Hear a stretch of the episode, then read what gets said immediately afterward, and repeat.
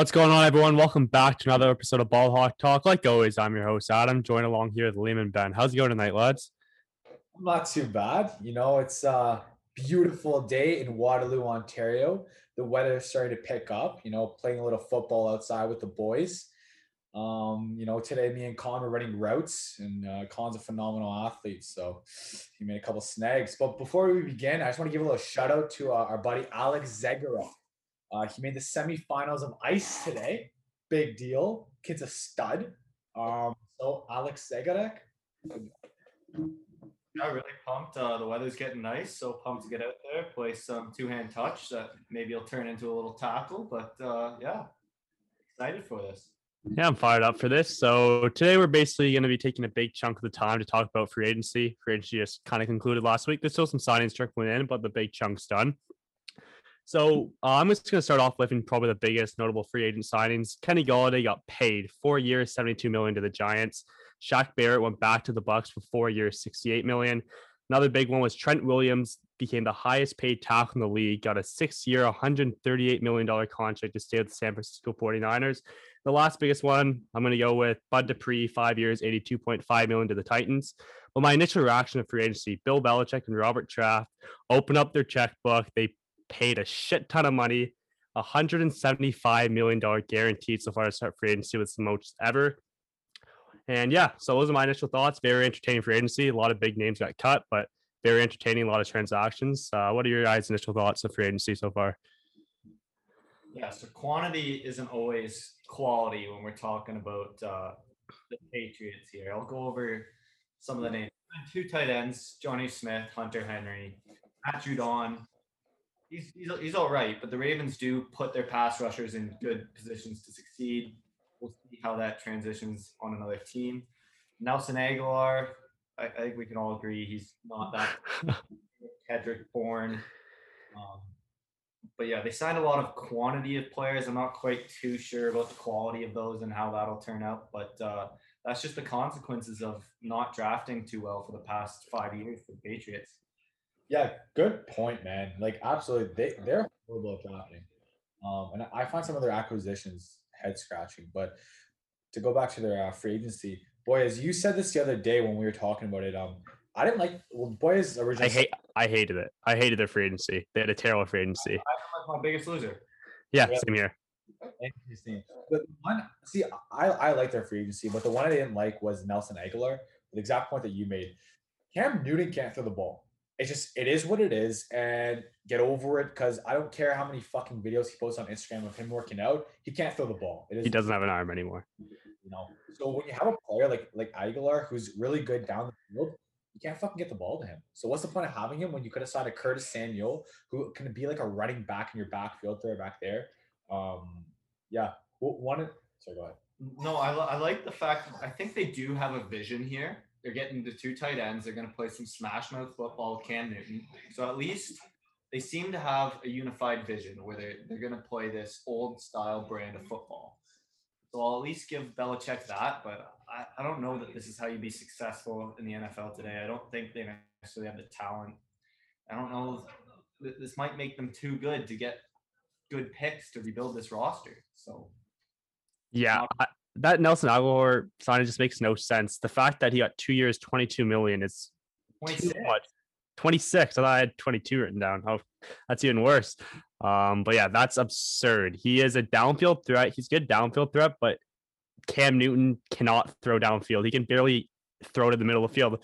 So that's why I get the two tight end signing. They're going back to that system where they had Aaron Hernandez, rest in peace, by the way, but and Rob Gronkowski, where they had two tight ends, they dominated, but Jonnu Smith and Hunter Henry feast on middle routes like crossing patterns, and Cam Newton can't even throw the ball there anymore. Watching Dolphins into the Pats, the amount of times he underthrew slant routes and crossing routes was ridiculous. So I like the two players. I just don't know how they're going to fit with Cam Newton unless they get an upgrade with Cam Newton. If they go out and draft a stud QB, trade up in the draft, I'll have different thoughts this free agency.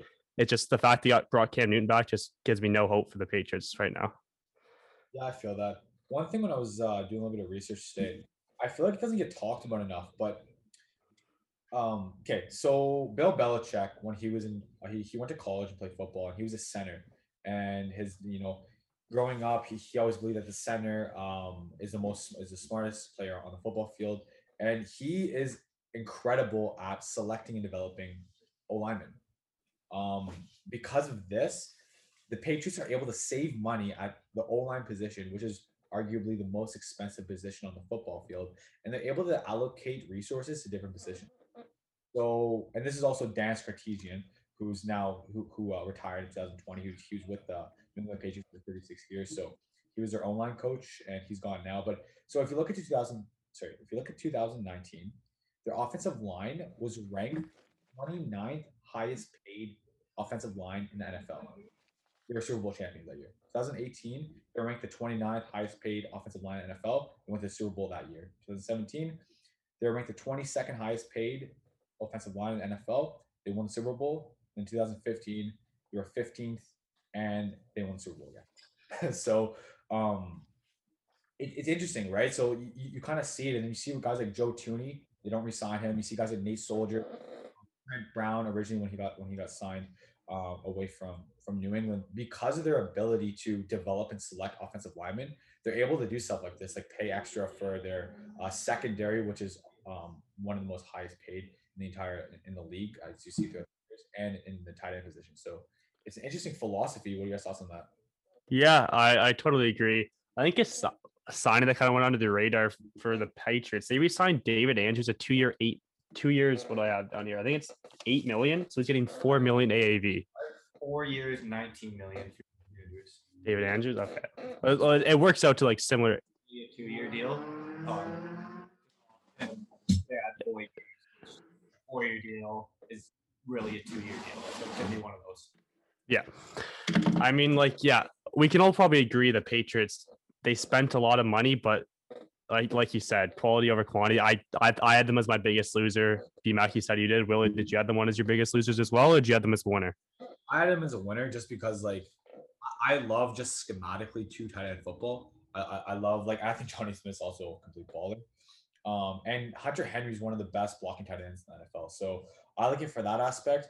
But it's going to be interesting. Like the AFC North uh, is is going to be really intriguing to watch this year.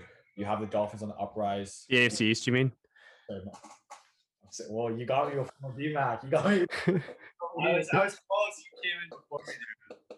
Look, but that's going to be an interesting conference to be. Like, I can, I can definitely see, you know, the same old Patriots. They finished number one, but I can also see them finishing like number three. So. Yeah, it'll be it'll be interesting. So we got one loser for me and BMAC. Um, so Willie, why don't you give us one winner you think other than Patriots your free agency? Yeah, I'd say my biggest winner on free agency is the Browns. They added uh um John's jo- Johnson Johnson Johnson. Yeah, sorry, my apologies. John Johnson, Rashad Hill, uh, Anthony Walker, Takkarist McKinley, and they re-signed Rashard Higgins, who I think is an absolute beast, doesn't get the ball enough. But and I I think because of these signings, they can be Super Bowl contenders next year. I, I fundamentally believe that this is what you're able to do when you have a QB on your rookie deal. You're able to splurge. You're able to pick up guys like Anthony Walker Jr. He's an absolute beast. Um, I thought they did a phenomenal job. What are your thoughts? Well, the thing, the reason I like the Browns and I really like their free agency is they didn't overspend like I think the Patriots did. They they were kind of choice with their spending. They got John Johnson, who is one of the best safeties in the NFL at a position. Cleveland Browns were the probably worst safeties in the NFL last year, at, at least near the bottom in safety play. And they also added Takk McKinley, who maybe he's a rotational piece alongside that line, can play across from Myles Garrett. I think they're probably going to draft a guy in the first or second round. Um, but he, he's another good sign that that defense is going to be very, very good. Uh, one of the best in the NFL. So I think they're a winner too. Yeah, uh, I had I didn't have them as a winner, but I had them as some of my best signings. My best signing the free agency was John Johnson. John Johnson is an absolute stud. 10 million a year around there, whatever it works out to, is not much for when you're paying a safety of that caliber. I also, like Willie mentioned, Rashard Higgins at one year, 2.65 million. Is great. He's Baker's probably favorite option. He feasted when Odell went down. He's a reliable second, third receiver in that system. I think the Browns are going to be very, very good next year. They add a linebacker like Zaven Collins, Nick Bolton in the draft, and edge rusher. That defense can be very scary pairing John Johnson with Grant Delpit, who was injured all last year. So I'm excited to see what Grant Delpit can bring to that secondary. But I think the Browns could have a very underrated but a very scary defense next year. I don't think they're underrated anymore. That, that defense is going to be good, like really good. Yeah, Ravens against the Browns. Yeah, I, I think the Steelers are probably done in that they can't compete It's, with these other two teams. That it's gonna it's be going to be fun to watch the Browns. it's gonna be nice for uh for Browns fans when they smash in the Pittsburgh Steelers. They they, they deserve it, man. Like feel bad for that fan base. Well, I mean, they they beat them pretty good in the playoffs, so they they made they exposed the Steelers in the playoffs. But yeah, uh, Browns are definitely on the uprise. Like you said, that rookie QB deal is so important to win one of QBs on that rookie deal because, like BMAC said, you can spend in other areas. So yeah, if they if Baker can take it to the next level again next year and that defense can play up to caliber, I think definitely the Browns are Super Bowl contenders. Are you sorry, sorry, I'm, I'm just gonna pause guys real quick. from Our agent talk. So you're the general manager for the Cleveland Browns. How seriously are you considering trading Odell Beckham Jr.? Very, very seriously. He hasn't done great in that system. I think he's still, even if it's just based on name value, he still has a lot of trade value. I think get a second round pick for him. I, I don't know that he's doing that much for your team. He Baker's looked better without him both years. A- am I wrong? No, yes.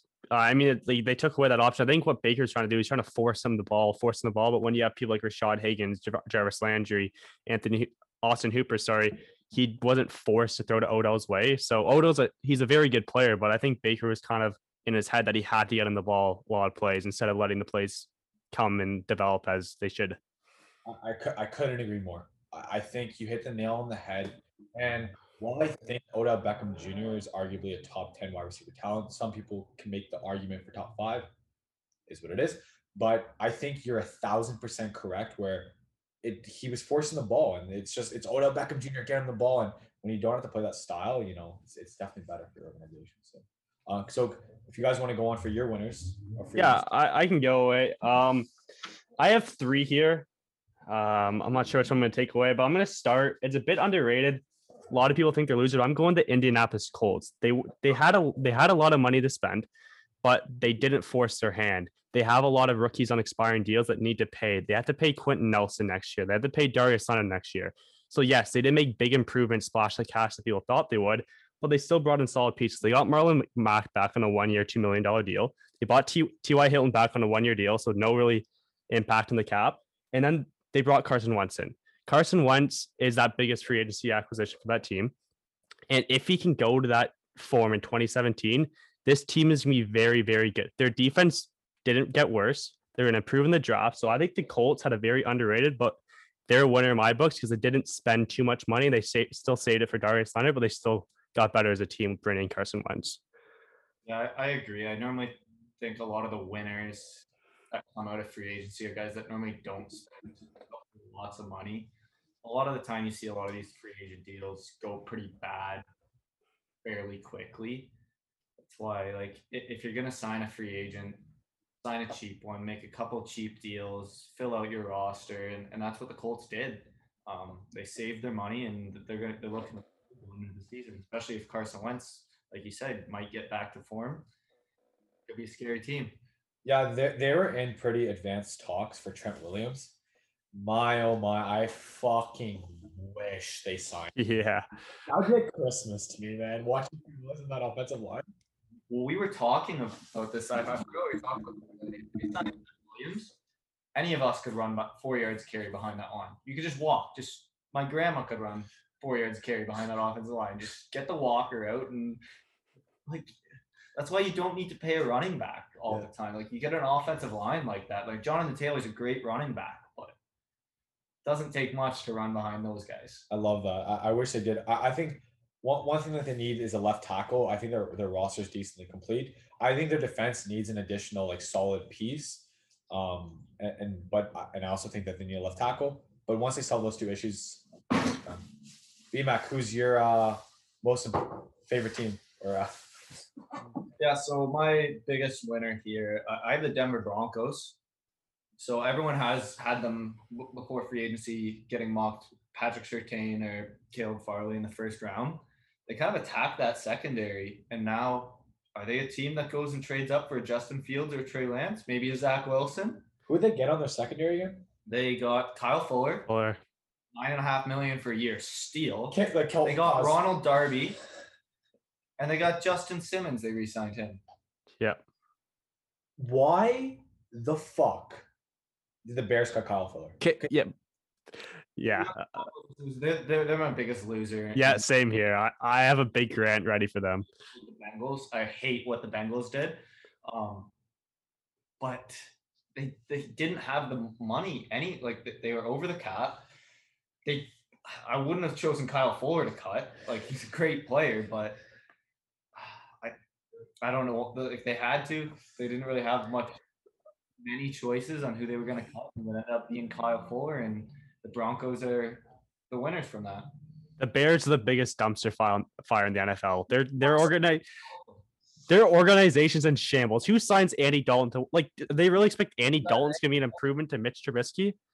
And Trubisky's getting paid what two point five mil. Yeah, like it's ridiculous. Andy Dalton got 10 million a year, who's not a good quarterback anymore, and that organization's just screwed. They're so cap heavy. They signed Robert Quinn to a massive deal. It's probably one of the worst signings in free agency history at this point. He got like two and a half sacks last year. That was stupid when they. Yeah, I, didn't- I didn't understand. I, I remember like talking to you guys. And I was like, when you guys explained the signing to me, because I don't understand it. Like that organization, like they just need to strip it down, start again. Like that organization had one year. They suck. I'm sorry. I, I've never been more. I just that team sucks. Like they. s- Pardon? Ryan Pace, the GM. he's Yeah. He needs to go. Matt Nagy needs to go. just bad at his yeah, I love how fired up we're getting. This is awesome. Yeah, I mean, like, what did they do in free agency? They got worse. That that defense was the only saving grace. That team got worse. Akiem Hicks has also requested a trade, so they better get a. Everyone wants out of Chicago. Tear it down. Tear it down. I'll give you uh so you guys give me both your losers. I'm gonna I'm gonna piggyback off of what you said, BMAC. So like when I so I've been doing a lot of hockey scouting and, and looking at you know different hockey trades because the trade deadline's fast approaching for the NHL. And one thing you always see is that uh, upcoming free agents get traded to contenders. So you look right now, you have Mikael Granlund, Tyus Ekholm, Eric Staal, Taylor Hall. They're all on the trade block. They're all upcoming UFAs, and they're all most likely going to get traded. In the football, you rarely see trades. It is what it is. It just it happens like that. But the Cincinnati Bengals, Carl Lawson and William Jackson, they just let him walk for nothing. They both signed monster deals. Can, like I don't understand how you let both these guys walk without trading them at the trade deadline, acquiring a single. I don't care if you get a six round pick. Well, but, but Something. Trey Hendrickson and Chidobe Awuzie, who are worse and making more money. Yeah, like that Trey Hendrickson signing doesn't make sense to me. Uh, he's a he had a good Carl year. Much better. Carl Lawson's so much better. He's younger. He's more talented. Trey Hendrickson has one year under his belt of successful football. I'm not knocking Trey Hendrickson, but I want to see him what he can do as a number one option on a bad defense. You, you what's a big thing for me is when you're when you're looking at underrated pass rushers, look at pass rushers on bad teams, right? Because they're not going to be at the end of games. Teams are going to be running on them. They don't have the opportunities to pile up sacks. Yeah. Playing on New Orleans, they're up every game. He has the opportunity to pass rush. They know the other team's going to throw it. So he's going to pile up and he's going to put up better sack numbers than a guy like Carl Lawson, who's just playing run defense at the end of the game. I think sacks are just like an inflated stat to begin with. Like I, I, I think yeah, it's a broken stat. Like you can get like your best defensive lineman might not get as many sacks because he's getting double team all attention. But if you have a poor mm-hmm. defensive lineman or your second best defensive lineman, he's getting least attention. So yeah, sacks are inflated stats. I don't think Trey Hendrickson's an elite pass rusher. He had one good year of inflated stocks, but we'll see what he can do. But yeah, the Bengals suck. No, it wasn't a good offseason for them either. I didn't understand that. It's it's just that's poor, poor planning. Entire organization from the top down. We talked about this last week. Still having Zac Taylor as your fucking head coach. Absolutely. but, but one thing I I, don't, I, I don't mind Zac Taylor. yeah yeah yeah whatever. I'm just fucking around. Um, but look, one thing I, I, did find interesting is so they let Jackson go. They let uh, William Jackson go, and they signed Mike Hilton and they signed Chidobe Awuzie. So, in my opinion, I think that some of their philosophy, the team builders there, are kind of thinking about your think uh, about your Lincoln principle, BMAC, in the sense of they would rather have two dimes instead of one dollar. You know what I mean? Like they, they would rather um, at the corner position have, have two guys who are decent than, than re-sign William Jackson at a bigger deal. Well, but but the thing is, they Awuzie's deal isn't that much cheaper than Jackson's. At least not as much cheaper as Jackson is better than Awuzie. Same with Mike Hilton. Michael Hilton's gonna get paid more. It's it's Washington took advantage. They got William Jackson. Jets took advantage. They got Carl Lawson, but I don't know. They got like the Bengals got Riley Reiff, who's a pretty solid tackle, but there were better options out there. They need to protect Joe Burrow. That that also doesn't make sense. They have the cap space. Hopefully, maybe they go sign a Mitchell Schwartz or an Eric Fisher who are still on the market. But like, and they're probably going to draft Penei Sewell if he gets past the Dolphins. But they need to protect Joe Burrow. They haven't exactly done that. They got worse on defense. So this is a team with cap space and just with a young quarterback on a rookie deal, and it just frustrates me seeing them make poor decisions. Yeah, maybe this is a team that in uh, in a week or two we can kind of take under the construction. We can look at if we're their general manager, some moves that we do. Um, I'll give you guys another loser that I have. Uh, the Green Green Bay Packers. Yep. Yeah, I get one. I I'm gonna start off by saying why the f- I have it in my notes right here in all capitals and exclamation points. Why the fuck are you signing Kevin King back? I would have cut that player at halftime after the. Sh- he's the reason why they lost. Yeah, he is. He's the reason why they lost. Point blank period. Kevin King fucking sucks. Why are you re-signing him? I I don't understand. It doesn't make any sense to me.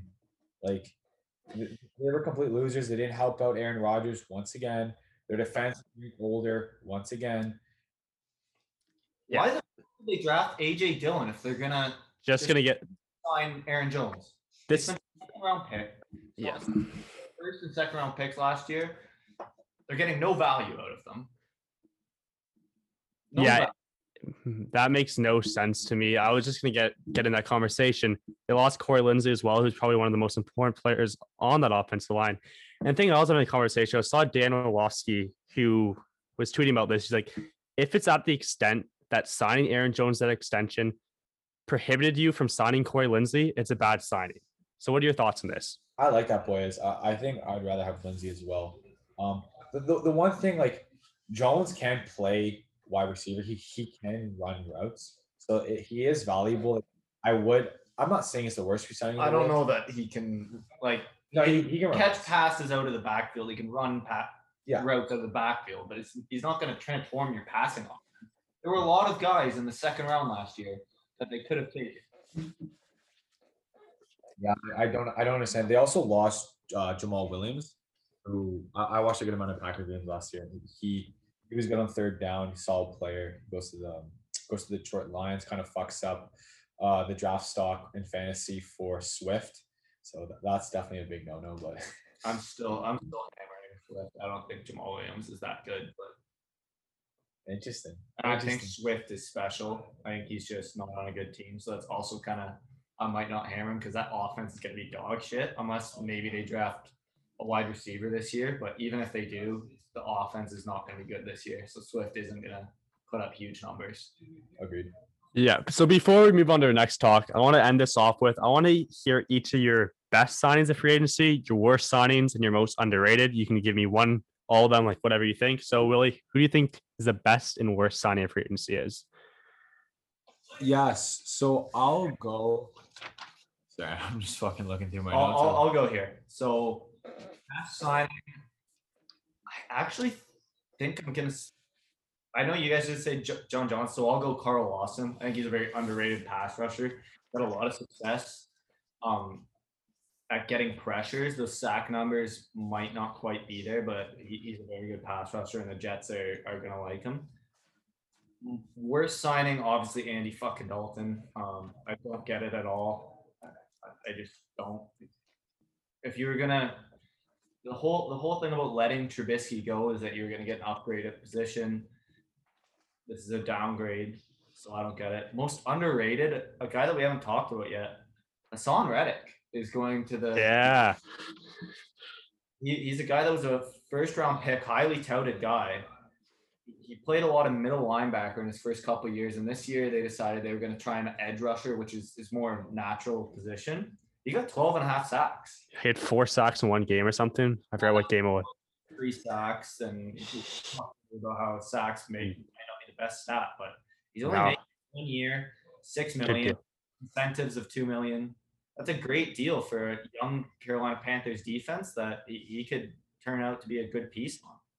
Yeah, hundred percent agree. I had that one of my most underrated signings. Here, I'll go before Willie. So my best signing. Talk about John Johnson. I'm just gonna go Shaq Barrett. Shaq Barrett's a stud at 25 years old. He Got four years, 68 million. He got paid, but at, he's super young, super talented. Led, pardon? Shaq Barrett's 25 years old. Yeah, 26 years old, I think. You learn Are something new every day.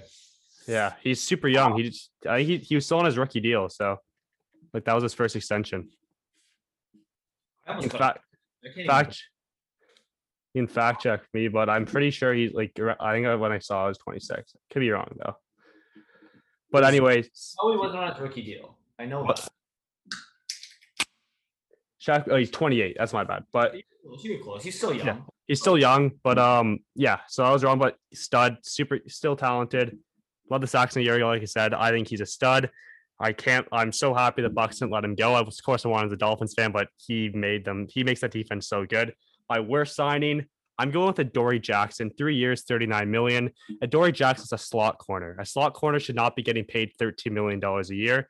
Just put put in perspective, he's making Marcus Peters is making 14 million, Xavier Howard's making 14 and a half. So you're saying that Adoree Jackson's only 1.5 million dollars less than those two players. Adoree Jackson can't play on the outside. I know they need a need at slot, but that's a lot to play for a slot corner. My most underrated signing. I talked about Rashard Higgins earlier, so I won't mention that. I'm going Anthony Harris. Anthony Harris got a one-year, five million dollar dollar deal with the Eagles. The guy's a stud. He's a ball hawk. I think that's great value for the Eagles. He's a very underrated free safety in this league. So I like that signing for the Eagles. Nice. I like that a lot. 100 percent agree with all those. Uh, love, love. He'll, he'll be good there. I like that. Um, my best signing of the entire NFL free agency was I think I'm fucking up this name, but Kevin Zettler. That's the- pretty. I think it's Zeitler, but Yeah, it's close enough. Ke- Kevin Zeitler with uh with the Ravens. I love that when uh, Yanda retired, you can really tell the pa- this past year when watching the Ravens that they struggle on the interior of the other um, offensive line. They got out, they got it done, they got it done early. Um, he also doesn't count for concept-tory picks because he was a cut by the Giants. The True. Ravens, gaming, the Ravens have been gaming this system for forever. They're gonna get like because that because Judon left, so they're gonna get like two third round picks. I forget who else left, but they're gonna get like two third round picks or a third and a fourth concept-tory picks for free. I love it. Fucking like like like uh, Van Noy. That was also genius by the Patriots. Yeah, fuck off. Um, Whatever. He he he's not worth 10 million a year. I'd cut him again. I'd cut him 10 times out of 10. Um, my worst signing, I'd have two. I, I, I the, the Kenny Golladay one was, was interesting. Um, You're gonna say that's the worst. no, no, I'm not gonna, no, I'm not gonna say it's the worst. You're gonna say? I didn't. I don't. I don't know. It wasn't. They, they have to figure out what Jones. Yeah.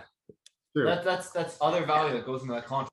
I think it Figure out what Jones is. it's a lot of money. I get that, but they have the cap space. So if they're overpaid, I don't care if you're getting a player like Golladay. Golladay is probably the best red zone threat in the league at the receiver position. He's an elite receiver. So they might have overpaid a bit, but if you have that money, might as well go get the player that can help Daniel Jones take that next step if that's what their plan is.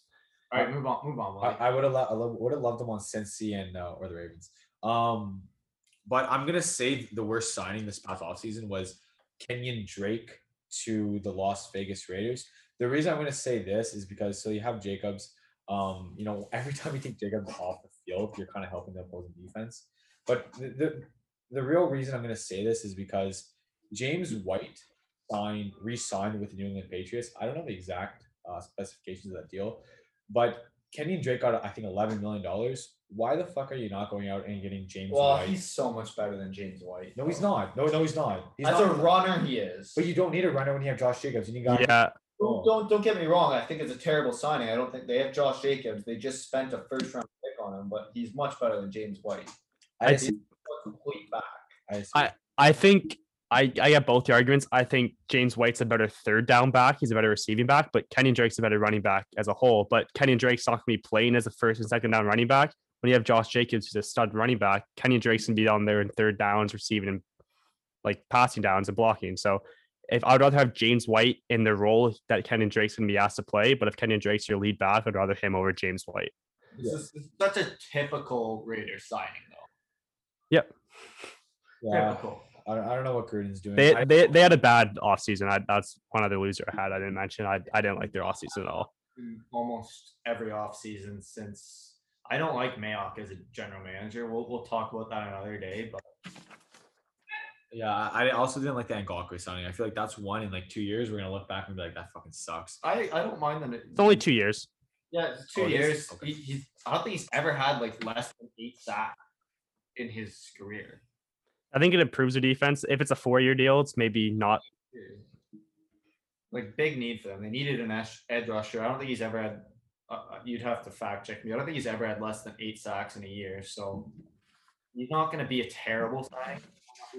Best might be a little overpaid, but it's the position they needed. Carl Lawson would have looked nice on, uh, on, the- on the. Carl Bears. Lawson would look nice anyway. Yeah, hundred percent. Uh, my most underrated signing was Anthony Walker Jr. and Jamal Agnew with the Jaguars. I love Jamal Agnew, big special teams guy. Fucking a. Those those are my two favorite. And my the one guy who's still on the block that I think would look nice um, on several different teams is Alex Smith as a backup to a young QB. Bring him in. Uh, you know Trevor Lawrence. Bring him in for Zach Wilson. Whoever just uh, drafts Justin Fields. I don't know. I, he's still on the market. I like that. Yeah, any of these young QBs, they could. If a team that needs a quarterback now drafts Trey Lance, I would sign Alex Smith immediately because you don't. You can you can start Alex Smith for a couple games, maybe a year, but at least a couple games to let that guy get acclimated with the NFL. Um, but he'd be a great signing anyway. Great character guy, just great for the locker room, even if he doesn't provide value on the field. You're not going to be paying him that much money. Yeah, I totally agree. Um, but yeah, before we move on to our next talk, I want to put respect on Fitz Magic. I'm super happy for him that he signed with the Reds, the, the football team. Sorry, that offense can be very good with Curtis Samuel, McLaurin. I think Fitz Magic will have a, his best shot other than last year to make the playoffs in his first time in his career, which could be his last year ever. So before I move on to the Kellen Mond, I want to shout out Ryan Fitzpatrick. Love the dude. So our next conversation will be on Kellen Mond. Chris Sims has him as his is it his third number rated prospect or is it fourth? I believe it's four. Um, no, no clue though. I thought it was Wilson's Wilson's one. Zach Wilson's one on his. It's Wilson, Lawrence. Is it Feel? Is it Lance and then and then Mond and then then Fields and then Mac. okay. So I don't agree with that. I can get into this um, very heatedly, but I'll, start it off. I am not a fan of Kellen Mond. He didn't put up great numbers at Texas A&M. He struggled. The one game I want to put out is LSU. Let's put his stats here: 11 for 34, 105 yards passing, no touchdowns, and a pick. And LSU had the worst defense in the SEC, one SEC, and one of the worst defense in college football last year. When I watch Kellen Mond, he doesn't do anything that pops, doesn't do anything that's special. He's not a big body. He doesn't have great arm. I don't like his anticipation. His accuracy is mediocre. And when he gets pressure, he struggles. He gets frantic. And when people take away his first read, when I'm watching film, he throws a lot of turnovers and he throws the ball away a lot. So I think Kellen Mond, he's a good college quarterback, but I do not think he's going to be successful in the NFL. No knock on him. I just don't see his success at the next level. Yeah, I, I kind of agree. I definitely don't see him as my number four QB. I think he's fine as a mid to late round flyer. Like he's like he only threw three picks this year. Now it's, it was a shortened season, but but you kind of see some improved decision making from him. It- again, I, I agree with you. He does hold on to his first read a little bit, but so do a lot of college QBs. Like that's Yeah. that's on Justin Fields as well. Um, Justin Fields may get knocked on that a little too much than he deserves, but uh, a lot of college QBs struggle with that problem. So I think that's something most teams are going to have to deal with when they draft a rookie QB. I think he's got decent athleticism. I think he can run. Yeah. His arm's fine. I I think it's he's worth a shot, but uh, I don't think he's going to be a special QB in this league. He'll be a backup at, at the best, but you never know. Chris Sims has found some We- good pass, so Yeah. never Never know. That's definitely, that's one something before I begin. I kind of want to talk to and share to the audience. So Chris Sims, the reason why we're having this entire conversation over Chris Sims is because, boys, you, you know who he projected better than me. C- Can you uh, list off the names? Josh, he picked Josh Allen to be the best QB in the draft. He projected L- Lamar Jackson to be good when everyone was doubting him. So he has made very, very good decisions and out there decisions that no one else agreed with. So it could be Kellen Mond. But I think the thing that's different between Josh Allen, Josh Allen freak athleticism, Lamar Jackson was a pure runner. Kellen Mond's neither. He's kind of in the in between them. That's why I don't see it. But he's made these bit- decisions in the past and he's never been wrong before. So I guess you got to trust him. he knows more than probably all of us. Oh, 100%. So Well, yeah. again, I Um, don't agree, but you got to trust the guy a little bit. My my uh scouting on him um i thought he had good timing. He made a couple throws where i was a little bit stunned at just how like fit into the tight window um he's able to do that. He can run. He's not the fastest runner in the world. He's not the most athletic guy. He kind of looks a little bit frantic when he runs but he seems to always find holes and he has the balls to run through the holes um and pick up the extra yards which is something like I, I in the pro bowl I was, I was watching a little, a little bit of film on that today um, he, he made this one play, someone tackles him behind. You know, if you're a Q, if you're uh, an organization entrusting um, the ball into your QB's hands, you're a little bit scared for that, but it, it comes with drafting this kid. Um, he needs to improve his arm strength, really weak. He needs to improve his accuracy uh, a little bit. Like some, some of the throws that he makes is extremely questionable. I like him. I, I, think he'd look nice in RPO systems such as the Niners, where you know he, he has the ability to run. Um, I liked him on third down. I think he I have confidence in him going on third down. I'd pick him in the second round. I'd take a flyer on him. Um, I'd have him sit a year, two, maybe even three, and that's what I do. And one one of the things I like, I, I'd love to have a conversation with you guys is um, Drew Lock or Kellen Mond. Drew Lock, Drew Lock, Drew, Drew Lock. Lock. More thought, more upside. I disagree, man. I, Drew I, Lock gets knocked for validly, but he's still got a great arm. Like you saw what happened to Josh. Was he worse? This is his first year starting. Was he worse this year than Josh Allen was in his first year? No, he was better. I He's think probably better. He, he had multiple, he had like multiple like four touchdown games. And he made a lot of bad throws, a lot of bad decisions, but Like, yeah, the thing with Kellen Mond, like, what does he do that's special? Like, he doesn't have like amazing athleticism, and you say he's a runner, but he's not an amazing runner. So it's not like he can diverse himself from QBs and from other QB prospects to be an elite runner like Lamar Jackson was when people knocked his arm strength. He doesn't do anything amazing, so that's what I'm worried about. Yeah, it's honestly fair. In, in terms of the whole Drew Lock thing, like a different conversation for a different day. We'll. Well, that's honestly a fair statement, man. Like, you know, he, I, I personally liked him. Like, there, there was one time when uh, Sure. it third and seven in um, the Orange Bowl, and they, they needed, I think it was like the they were down by seven in the in the fourth quarter, twelve minutes remaining in the game, and it was third down. And I had confidence that the kid was going to make the play. He ended up making a throw in the tight window on a crossing route. Um, I have, I, I like him for his athleticism but it's he's going to be interesting. He's going to be interesting at the next level. I think he's uh, a lot. I think he's to sit for a year or two. yeah, 100%. I'm interested to see where he goes. That's for sure. So we will we'll see where it happens when it comes to the draft. Do you have anything else to say, uh, BMAC? no, I just I don't I don't love drafting quarterbacks that don't have special special traits. I don't want to be stuck with a middle and quarterback. I want to win. I don't think you can really win a champion. You can, but it's going to be very hard without a really good roster to win a championship without an elite.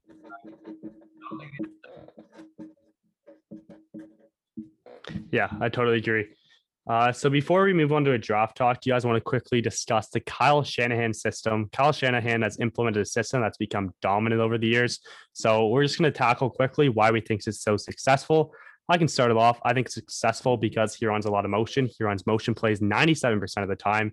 Motion plays cause defense to be confused, don't know what's happening. So I think that's A, why it's so successful. B, he has a lot of pulling options on his guards. He drafts athletic guards and athletic tackles that allow them to get outside in space. He runs a lot of misdirect runs, which allows these guards to get up field quickly and create blocking lanes. And thirdly, he puts his players in a place to be successful. He has a lot of talent around them, but he doesn't ask anyone to do something that they're not good at. He allows his players to play to their strengths, and that's why it's so successful, in my opinion.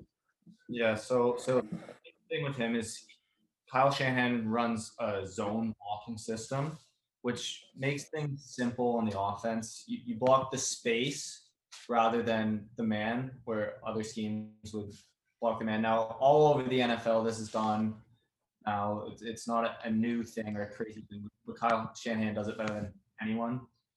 And, and this just makes like Joe Thomas, Hall of Fame left tackle, said Kyle Shanahan was his favorite offensive coordinator he's ever had because he made things simple enough. He made things where you just have to make simple decisions. He does that for every position on the field. Like he runs a lot of play action, which gives quarterbacks like Jimmy Garoppolo very easy reads. So you get an accurate quarterback in there. They don't have to make special special things happen like a Mahomes. They can just be Jimmy Garoppolo, sit there in the pocket, make an easy read, be accurate with the ball, and that's all they have to do. Uh, so he just makes things really easy on his players. And he also knows which types of players he wants to put in his system and him and John Lynch have done a very good job at collaborating as general manager and coach. Like they have a lot of guys who are very good after the catch. You see Deebo Samuel, one of the best wide receivers after the catch. May not be the best wide receiver in the NFL, but he's great for that system. They just drafted Brandon Aiyuk, another guy, great after the catch. George Kittle, got him in what the fifth round. One of the best blocking tight ends in the league, first of all. So even if he wasn't as successful as a receiver as he's turned out to be, He'd fit great in that system, blocking and creating holes for running backs. But no, he's great after the catch. He's an athletic. And they've just set up and they get an accurate quarterback like Jimmy Garoppolo. Now, I think if they could trade up for Justin Fields, he would be perfect in this system. He's so accurate. He's athletic. Might run in the threes. You add an accurate quarterback who can run in the four threes into this system, they're going to be the top the league. Ayo. Yeah, that would be awesome for them. Any thoughts, Willie? Yeah, I think, I think we hit most of it. But. Yeah, I think you hit most of it from, an organizational perspective. Sitting, putting on my GM hat, like I, I love the Shanahan system because he creates values from players who, you know, are not necessarily big names. In 2019, they had the second most yards in the NFL, and they finished with the most TDs in the NFL with 23. Their top uh, running backs were Tevin Coleman, Raheem Mostert, and Matt Breida. Um, like this is before Raheem Mostert was kind of a well-known name. So yeah, from a from a general manager perspective, when you have a guy like that who who can because of his play concepts and because of his design, you can allocate um, more more uh, resources towards your defensive line, towards your you know your secondary. You love it. You love it. There's nothing more you can ask from him. But it's his dad. One, one, one Mike, thing, Mike Shanahan. Yeah. One, yeah, it's not him. It's it's completely not him. It's his father. His father's the OG goat. The father, his father's um, uh, tree is absolutely disgusting. I don't have it in front of me. I'm sorry, guys, but you know, definitely Mike Shanahan, the goat. Respect that. All right, so we're to move on to a draft talk today. We're doing edge rushers. So we're to take a deep analysis into this draft prospect. So I can start off. I, I'll list my top five, then we can start discussing your list as well. So at number one, at Kwity Paye. Number two might be a bit out there, but I got Jaelan Phillips. Number three, I got Gregory Rousseau. Four, I have Azeez Ojulari. In five, I Jayson Oweh. Don't know how to pronounce the last name from Penn State. So what are your what are you guys' initial thoughts on this and your uh, your big board as well? Yeah, there's a, there's a lot of athletic freaks in this class, which there's no like Chase Young polished guy. Yeah, there's a lot of guys with very interesting upside, like Jayson Oweh, who you were just talking about, had his pro day today. He's six foot five, 256 pounds, and ran a 4.36 40. That's insane. That might be one of the most athletic freaks we've ever seen. Now, I put on his film today just like while I was eating lunch. Fucking crazy. Uh, but he also had zero sacks this year. So that is very, very concerning. I think he had seven and a half the year before, but zero sacks this year is That's concerning for sure. Man, But we Just we, we did tape. talk about earlier how Yeah. We don't necessarily like sacks as a stat per se. Better things like not all pressures convert into sacks equally. And he did have a decent pass rush grade from PPF. He was similar to Gregory Rousseau when Gregory Rousseau had 15 and a half sacks in 2019. So what's your uh, who's your big board? So, so my big board, I'll go. I have the same number one as Adam actually. So I got Kwity number one. I got Azeez Ojulari. I think I pronounced that right. Number Yeah. two. Jayson Oweh, just because of the pure athleticism at number three. I have Gregory Rousseau number four, and I have number five Jaelan Phillips. Um, but if Jaelan Phillips, if I could tell you that Jaelan Phillips is going to play his entire rookie deal, he'd be a lot higher. Yeah, that's Why would he that's he's injury prone. He's had like three concussions. Who's sorry? Jaelan Phillips retired in 2018. Yeah. because of injuries. If he, he could be a guy, he might be out of the NFL in a year. If he gets a concussion in his first Yeah. year, that's like he's, he's kind of raw because he didn't play all that much in college before. He was in UCLA for uh, he was really good as a freshman. I think he was a five star recruit. Mhm.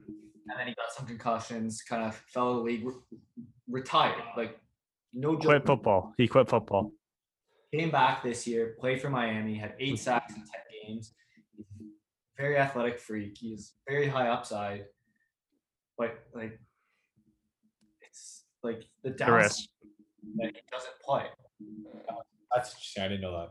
I didn't know about the concussion. He, he's one scary. concussion away from being done with football.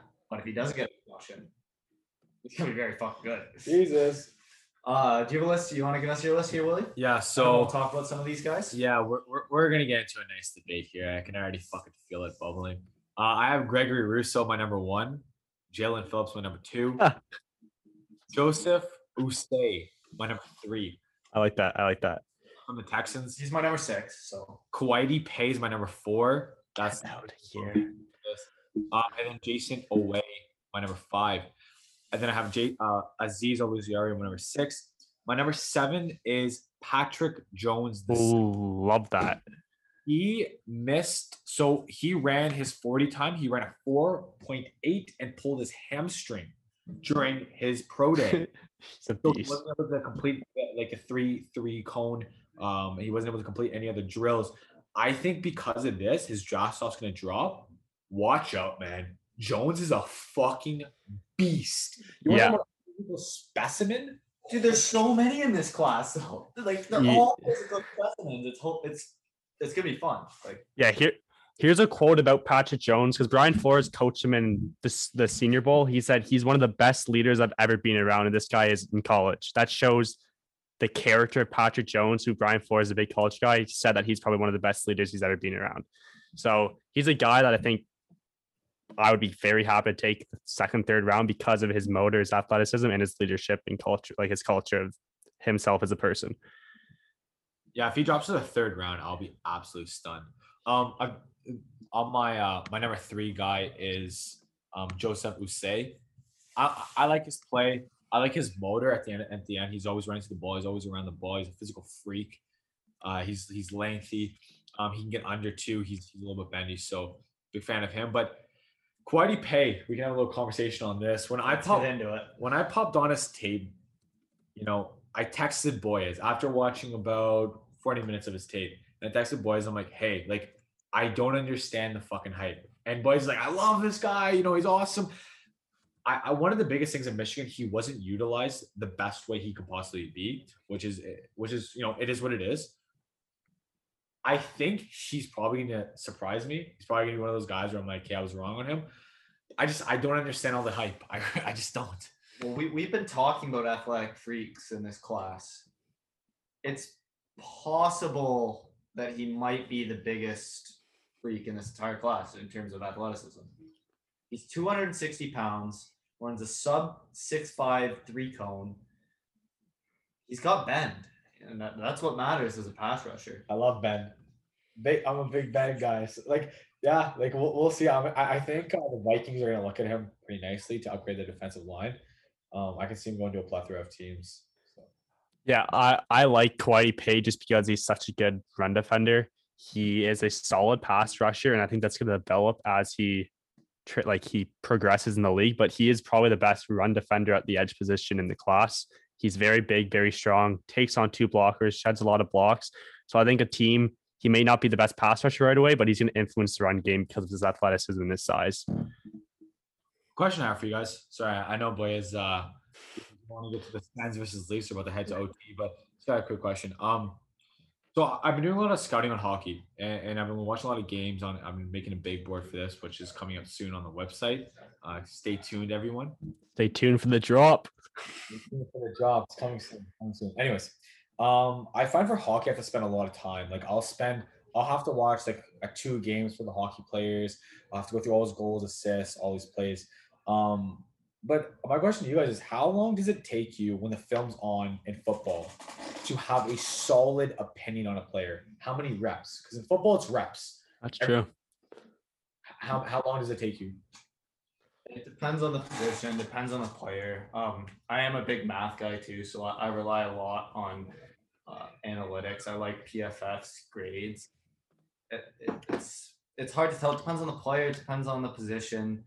Like Rashod Bateman, who've been talking a lot, I knew right away, like within like two minutes, that I was gonna love this guy. But I watched a lot more just because of how much I love him. Um, defensive end, like it's a position I'm not as familiar with evaluating, so it did like I did watch a lot more on these guys than I would have wide receivers or running backs. Yeah, it's just it's just a like it depends a lot. Like I'll watch the first thing I'll do is I'll turn on their YouTube highlight tape and then I'll go into maybe some more less interesting tape or not the highlight tape, just maybe a game of theirs. Um, yeah, it's it's so dependent on the player. They can't really give you a straight answer. What about yourself, boys? Yeah, I mean it all depends. If I see something that pops, like athleticism, a certain technique for defensive end, if I see someone, I'm really big in stopping the run, like winning the trenches. So I see someone that's big, strong, and shed blocks. That's someone I'll look and do more. thing I like to do is I like to look at look at other people's opinions for their worst tape and I want to put that on. And if I see something that still pops in that player and he's successful in impacting the game in what's called his worst tape, that's when I know someone's special. So I really like to do that. Look at someone's worst worst game and see if there's still something that at their worst level, they're still able to influence the game and still make plays. So that's something I really look into. So I take a lot of other people's perspective. But yeah, I looked at a lot like BMAC. I'm big into analytics, but I, I like athleticism, I like intangibles. So if someone has that, I just look for something that pops. If they influence me a game changing play, I know they're going to be special at the, the next level. I think the player I took the most smallest amount of time for, I think I watched two of his reps and I had him as my top guy in the draft. Sewell. I watched, yeah. watched two of his reps and I knew this is probably my favorite prospect I've ever seen in my entire life one pancake block, you're like, yep, take him at three. yeah, well, he, he's he's a freak, man. Like he's a freak. Do you guys want to get to the two minute warning? Do we have uh, Can, can we talk quick about Greg Rousseau? Did you have him number oh, one? I had sorry, my apologies. You're right. I had Greg Rousseau number one. So so I like Greg Rousseau. He opted out this year, so we didn't we didn't see him. The big like he had big sack production last year in 2019. He had 15 and a half in 13 games. That's great sack production, especially from a younger guy in, in 2019. My problem with him is that a lot of that production came against offensive guards and interior offensive linemen. He didn't. I'll, I'll give you a quick stat here. He had an 80.7 pass rush grade as a total. Now, if you take that just against tackles, that falls to a 71.3. Wow. So I can't give you specific examples of, of players off the top of my head, but I know there's other players that have graded out really good and got a lot of sacks in college that are project as edge rushers in the NFL. But they in college they got a lot of that production against interior offensive linemen. Greg Rousseau was, one of those guys, and it just scares me a little bit to see if he can go against tackles in the NFL.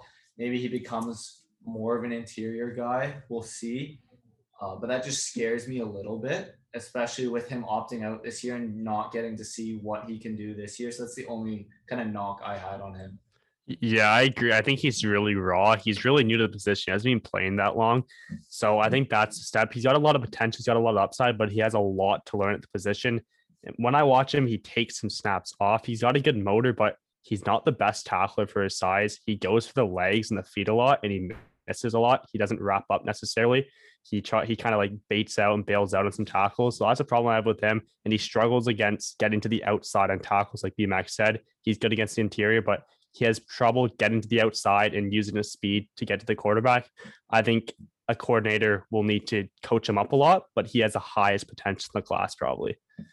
Yeah, good way of putting it. I was my my opinion on that was going to be. I think it kind of depends. He needs a good um, defensive coordinator. He needs a really good defensive line coach to kind of coach him up. He hasn't been playing the position for that long. Um, I think low low uh, low floor. All High ceiling. all these guys are almost all these guys are the same. Yeah, Well, there's n- Or high ceiling. Like Jayson Oweh started playing football in 2016, but as we said, absolute freak athlete. All these almost all these guys are absolute freak athletes that we'll have to see. I think they're all projects. They're all like there's no like chase down. They're all like super, super raw, super high potential, great athleticism. I think someone that's I didn't mention him, but it's probably the most safe pick is Carlos Basham. He's been playing the position for a while. He's a sound player. Wake Forest, love this guy. Yeah, I think he's gonna be a very good player. Um, he doesn't have the I don't think he has the upside that other players have, but I think he's gonna be an impactful player at the the next level and be a rotational guy for sure. He- He's very big too, so he might rush inside a bit too. Yeah. What happens at the next level? Two minute warning. Okay, okay, You one more thing? Okay, I, I I just got one more thing to say. If I miss Auston Matthews, snipe on whoever your goalie is tonight. Uh, on, on Forsberg, um, Sens. I hope you guys win tonight. Sens need to lose. Okay. I'm let's go. Talk. I want to lose. Okay. Okay, I'm I'm starting to rethink Mac Jones. I'm starting to rethink Mac Jones, and I just want to put it out there for you Don't. guys. Don't. Don't. We'll we'll talk about it another day. Like I, it's 50 seconds left in the game, Willie. I I need to see the Leafs play. Give me a warning. Give me a warning. What- Harlem? Do we have one today? I, I have I have one. All right, hit us. All right, so we'll, we'll, we'll go NHL here uh, on that tone. Who was the leading scorer in the 2000s in the NHL in terms of points? Like 2000, to 2010? 2000 to 2010. And then we'll go goal scorer after. The, the Okay, high- I Highest point getter in the NHL in the 2000s. I got it. I think I got it. Shoot. Joe Thornton. Ooh, you went- How the fuck did you get that? My initial thought was Martin St. Louis. I was Wow. between I was between him and Iginla. I wasn't sure who to go. All right. Uh, now we'll quickly go goal scorer. Who had the most goals? Dany Heatley. Nope. I think I think I'm just gonna go Jarome Iginla. You are correct, boy. Wow, I'm impressed. Man, the trivia nights on Zoom with my brother's friends, we do so much hockey trivia. So like I, I we went, yeah, it goes on forever. Finally, finally won a two minute warning. I can finally say that. All right. Well, thank you everyone for listening. This has been fun. yeah, it was a good conversation. Um, thank you guys for listening. Stay tuned to a new website drop and possibly a rebound. So everyone take it easy.